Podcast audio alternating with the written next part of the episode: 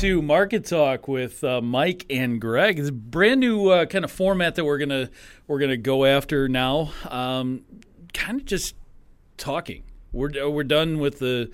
I guess we're done with the question and answer. We're still going to talk markets, but you know, kind of infuse a little more of our uh, of our own personalities and maybe some of our own interests. You know, we do we do have interests outside of uh, what happens on the charts and all that stuff. So you know, Well, maybe we'll we'll get into a few of that. Yeah.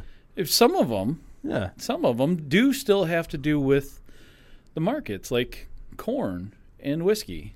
so Right. you know, we enjoy a good uh, a good Angel's Envy once in a while, right? Yeah, once in a week.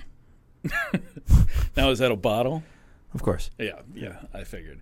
So, uh, I mean, really, let's talk because it's been a couple of weeks since we've actually done one of these things, and I mean, the markets kind of just feel meh. I I'm not excited about them. I still think I'm bullish. I, I mean, you, I see, I read your emails all the time, and you're just like, oh, this changed to a bearish stance, or this is now signaling that we need to get out of a of a of a bullish stance. And I think, from my perspective, everything kind of just looks bullish. Now there is some sideways motion to it, but if I start talking to you know, if I start talking to all the the fundamentals, right now all the fundamentals to me are bullish. Am I wrong? I think it's not so much are the fundamentals bullish, but are they bullish from here? Are they bullish enough that with corn within striking distance of all time highs, are they more bullish? Are they gaining traction? Well, uh, okay, so you know, um, I guess maybe a moderate change in in prices from where we're at because it's. I mean, t- uh, to be honest, with with prices at you know seven fifty for new crop corn and and eight dollars, eight fifteen or whatever it is for old crop corn and and beans doing whatever they're doing, um, continuing to to work their way back towards that what was it February 24th high whenever the the war broke out. Um to me it's it's you look at it and everything's bullish. I don't know what to what to put on the top of it. We've never seen so many things that stack up friendly like this. We've talked about this before. I mean it, there's the potential for running out of bullishness to to carry the market. Everybody steps back because the funds are the ones that are running it. The volume sucks, right? I mean, what what are we going to do with with it when the funds decide to take profit? I probably still have customers that are buying it. I probably still want to buy it. Even every every dip is going to be a buying opportunity until it's not, right? Yeah, and it it really seems like we're just kind of getting to that point of when it's not. Because you do have, I mean, Ukraine, which we originally thought nothing was going to get planted. Okay, now we're planting st- some stuff. Mm-hmm. South America has some increased production ideas, and now we're going back into well, maybe it's a drought, maybe it's not. You have China that's locked down, and you got a lot of logistics that are starting to get yeah, the, crammed up the same things that ran us up in the first place with the supply crunch, the supply chain issues, drought, too wet, too cold, too hot, too dry. Yeah. They still are there. Right, but they're not getting worse. And the logistics, logistics side of things more so bearish than would be bullish. If we're jamming up all the ships over in China, that means we could see a slowdown in exports here, especially if we need to start seeing some of these other goods start to make their way in the country. What is getting catching the bid for what is being transported? But wouldn't I mean? uh, Okay, I I take your meaning on that, but what wouldn't this just be a continuation of what we've already seen with supply issues, supply chain issues, where it just continues to drive prices up because you can't get the the goods that you've been wanting? I mean, that seems to me if you look at the the the log jam of of ships that are outside of Shanghai or outside of Chinese ports, it's ridiculous right now. Isn't that? I mean, it's the same kind of idea that we're running into, or or that's being run into in Argentina and Brazil. Isn't that something that could continue to press markets higher, or is it, uh, or is are we doing enough with the inflation and increasing uh, increasing rates to to start to combat that?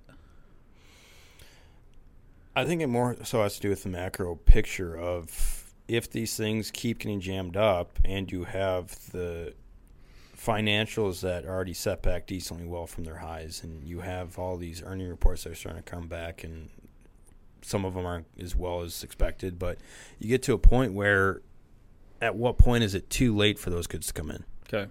I needed it back then. Now i don't need it and now i'm out of business. Now i couldn't meet my demand and people started going elsewhere and and we have commodity prices, raw materials, everything at these all-time highs, and I can't afford a bunch of stuff. I need to tighten back my pocketbooks because now I don't have a job, and now I have to pay just for normal goods a increased expense in order to pay for them. And we have energy prices that are at multi-year, a decade high, or wherever mm-hmm. that it's sitting at. So. Right I think more so the threat of recession is a big one to be watching for because, like you just talked about with the funds, at what point do they pull their money off the table right. And say good enough is enough, and I need to be looking at if I need to build a short position or if I need to place money elsewhere or whatever it may be.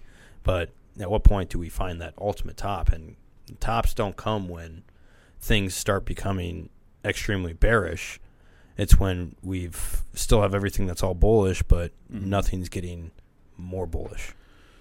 Okay, all right. Um, and I will grant you. I mean, we've talked numerous times about the recession. I, I might even go a step further and say depression is going to be the next big phase of the economy. I mean, it's it, we're set up that way. Now we've we've talked about this before with the you know the the potential for this uh, to not be as bad as we think it could be from a recessionary standpoint or even even a depression standpoint is mainly because everybody else in the world is dealing with it. But that was kind of the similar situation in 2008. I mean, the Lehman Brothers thing almost broke the world economy.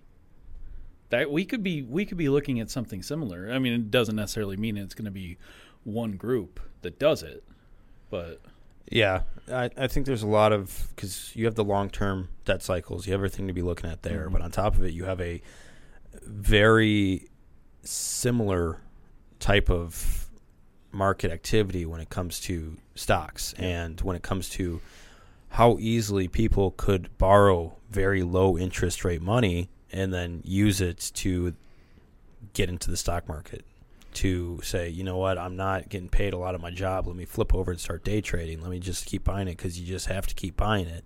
And a lot of general public entrance with all these discount brokerage uh, apps and everything to be able to play it all.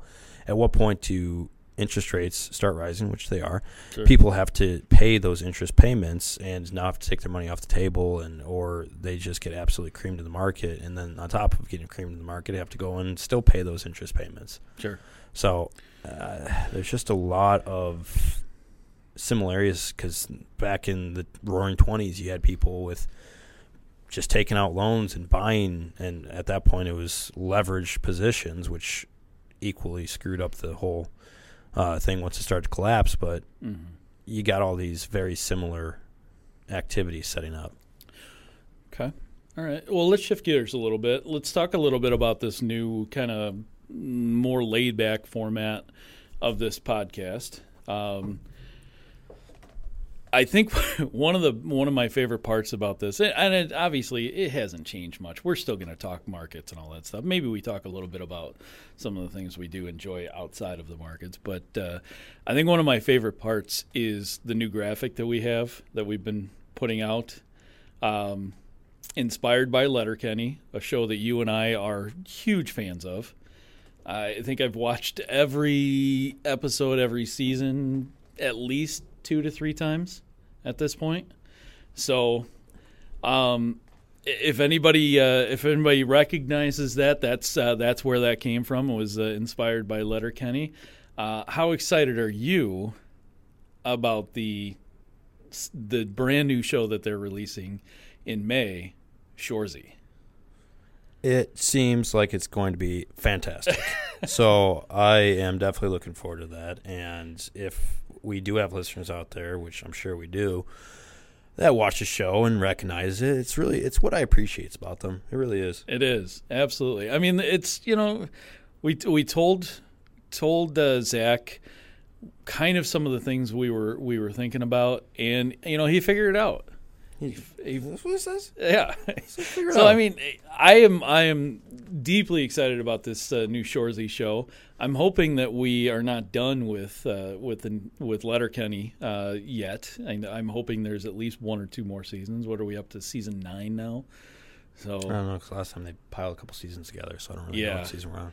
I mean, COVID kind of took a hit on that one, but uh, uh, hopefully that's uh, that's the case. But uh, um, you know, I mean, th- that's what I think our, our whole our whole idea on this thing is to to kind of just have some have some fun, maybe find some other things that we can talk about in between. Because I'll be honest, I mean, f- sometimes it sucks to just come in here and talk about China or talk about how you know the markets are just going sideways or how the volume sucks or whatever. Be nice to be able to to have a chit chat about uh, some of our favorite things. Well, I thought it was pretty nice that the market took a break when we took a break. Yeah. nothing has changed since we were off. Yeah, I mean, wh- when the last time we talked was was that right before the uh, USDA report? I think so. Yeah. So I mean, literally nothing changed, and I don't think anything is going to change necessarily until we get to. I don't know, we get new crop numbers in May. Maybe that changes, but you know, if you can't plant, even though I don't believe in this, I I will say this: planting delays are not a thing and this is going to sound weird the way I say it, but planting delays are not a thing until they are a thing. Does that make sense? So you're saying like in 2019 when we had planting delays and then we got everything planted and then we had a trendline yield, it started to like tamper back some people's worry about planting delays. Yeah, I mean, the uh, the I, I understand. You know, coming from a farm background, I understand that if we don't get it done the first possible day that we can, and that seems to be pushing the envelope nowadays. If if the the first planting or early planting date is April 10th, we're in April 5th, or if it's the 14th, we're in on the 10th, or whatever it is. Honest, honestly, from what we've seen, it doesn't make a huge difference. You know, obviously, that changes if you get to June and you haven't planted corn yet. It changes if you get to June 15th and you haven't planted any beans yet. But, I mean, to be here, what, April 20th, and to be wanting to rally on on planting delays because let's face it, we're only four percent planted on corn and what two two percent planted on beans or something like that. One percent, I thought we were at 2% on corn. two percent last week, four percent this week. They were looking for six. Okay, I was so I was right earlier, but I was confused because I must have looked at last week's. Yeah, and beans are beans are like one or two percent planted, which I mean for April, you know, whatever that day was, April seventeenth, as far as the USDA's number. I mean, the, I understand everybody wants it to be a thing. I don't think it's a thing until much later. No, and especially when you get a window to open, we all know how quickly those planters get rolling. Mm-hmm. You guys don't sleep for a week, two weeks straight, and you get everything on the ground. And we're always so surprised how fast it gets on the ground. Yeah, well, depending on the size of operation, I mean, you could you could be done in four days, you could be done in seven days. You just need that window to do it. And now, granted, 2009, 2019, we had something ridiculous like 11 million acres of prevent plant for corn. So that's probably not going to happen this year, but you know, there were there were quite a few customers that I had that either didn't plant or were delayed because of all the all the rain they had, but we still had a heck of a crop that year. Mm-hmm. And and I know everybody's going to go back and say, "Oh, the USDA was wrong," and USDA is is more of a, a guidance at this point. They are not the authority on what we plant, how we plant it, when it gets planted, or how much actually gets harvested. It is more of a guidance to give us some sort of idea. I, I think if you really pay attention to some of the other things in the market, demand, you pay attention to the, not even look at what the USDA says and start paying attention to what the, sp- the spreads say, right? Don't we have a friend that does that? Everything he talks about is is spread related. No, I think it's basis, then spreads, then then cash. No, then futures.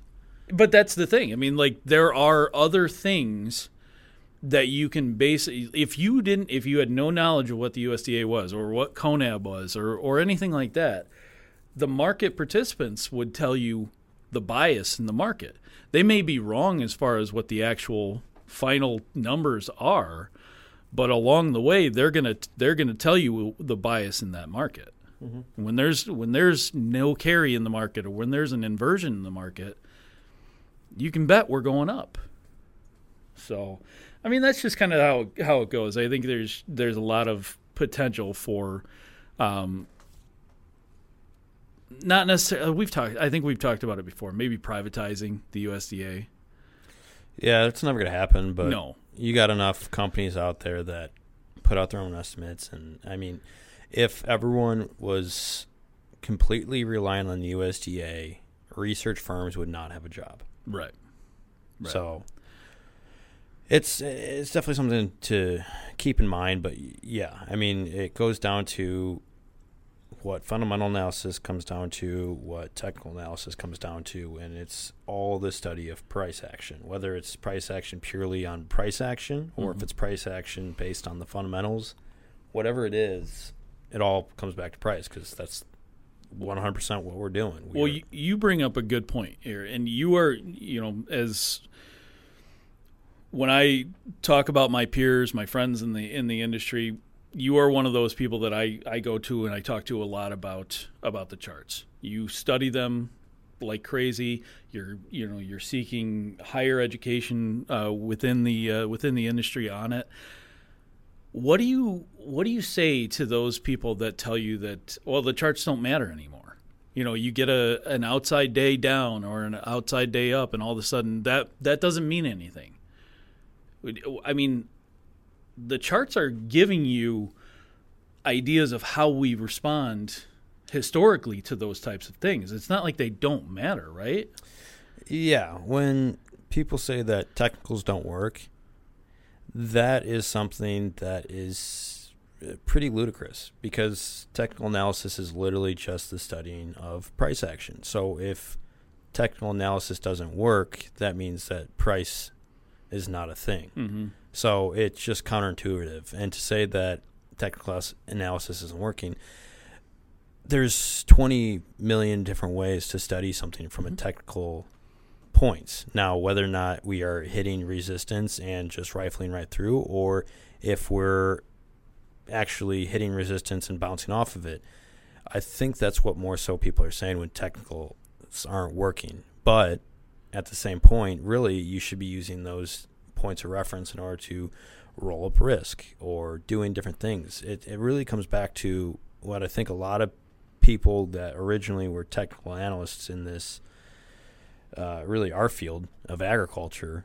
fail to do is you're supposed to be using technical analysis with a strategy. So to say that there's an outside day higher, outside day lower, okay, what does that mean for your strategy? Mm-hmm. And that's where I think that lost key is. Is a lot of people just think that you just follow technicals, and when they tell you to sell, you sell. And but it really comes down to y- that's like saying reading a book. Here, read this book. Okay, I can't actually read Spanish, so it does no good for me. You have to know what it is that you're using and what what strategies behind it. Because if Yeah. you just go into it saying, "Well, it's an outside day lower, sell it," well, that's not really a strategy. That's just something you That's can do. That's a reactionary move. Right. Yeah. So I think that's really what it comes down to when when it's all said and done, and it's something that we really need to focus in on is having a distinction of what these things mean and how you're going to follow them and why, Right. and not just face value. Okay. I mean, I mean that's that's a that is a more than fair assessment because I we hear it every day, whether it's from customers, whether it's from you know other brokers, whatever. There are plenty of people, and and you know you have the the customers or you have the people that come back and say, well, everything revolves around fundamentals. We all we will we will always go back to trading fundamentals. Technicals don't work, or this, that, the other thing, and it's like you have to you have to give each thing its its credence and formulate like you said a strategy based off of that you know i mean originally a lot of this stuff was built to be a way to protect your prices to hedge mm-hmm. so i mean as bullish as i am and i've talked about this with customers and i talk about it in my emails every night there's still at some point we're going to say I don't care how bullish the market looks or I'm not I don't care how bullish all of the fundamentals look. We need to do something to protect your downside. And there's varying degrees of risk that we can throw that throw at that to to do that. We can still remain bullish, but we can still do the responsible thing as marketers and make sure that we're covering the downside. Mm-hmm. So Yeah, there's still points, and it goes back to what's your strategy. Are you using seasonals? Are you using technicals, fundamentals, mix of all, sentiment? What are you doing, and how are you following that? And especially in years like this, where I mean, hedging outright, like you typically do when you have a less volatile, you have more of a supply-driven market. It's a little bit easier to come in here and say, okay, yes, you need to hedge this level. yeah, But when you have prices where they're at and how much above insurance prices and everything that we're sitting at, to come in here and say you need to get short this market, well, it's not exactly what you need to do. Mm-hmm. So yeah, there's a lot, but it, all, I think it always comes back to what is your strategy and how is that formulated. Mm-hmm. So a lot of fun stuff, but um, yeah, I'm I'm excited to see what kind of outside market discussions we end up having. yeah. Hopefully, as it warms up here, I can we can do a call in and someone can help me out with fixing this truck. I can get some pointers there. Well, I mean, you know, we'd have to see what we can do as far as maybe having a whiskey day or a, or a beer uh, once in a while, and uh, see where that leads us. What rabbit hole we go down on that one. Oh, we'll just hop on YouTube and start turning on the videos. That's the next thing. I mean, we start recording these things like some of the other podcasts, and things might get a little goofy. yeah.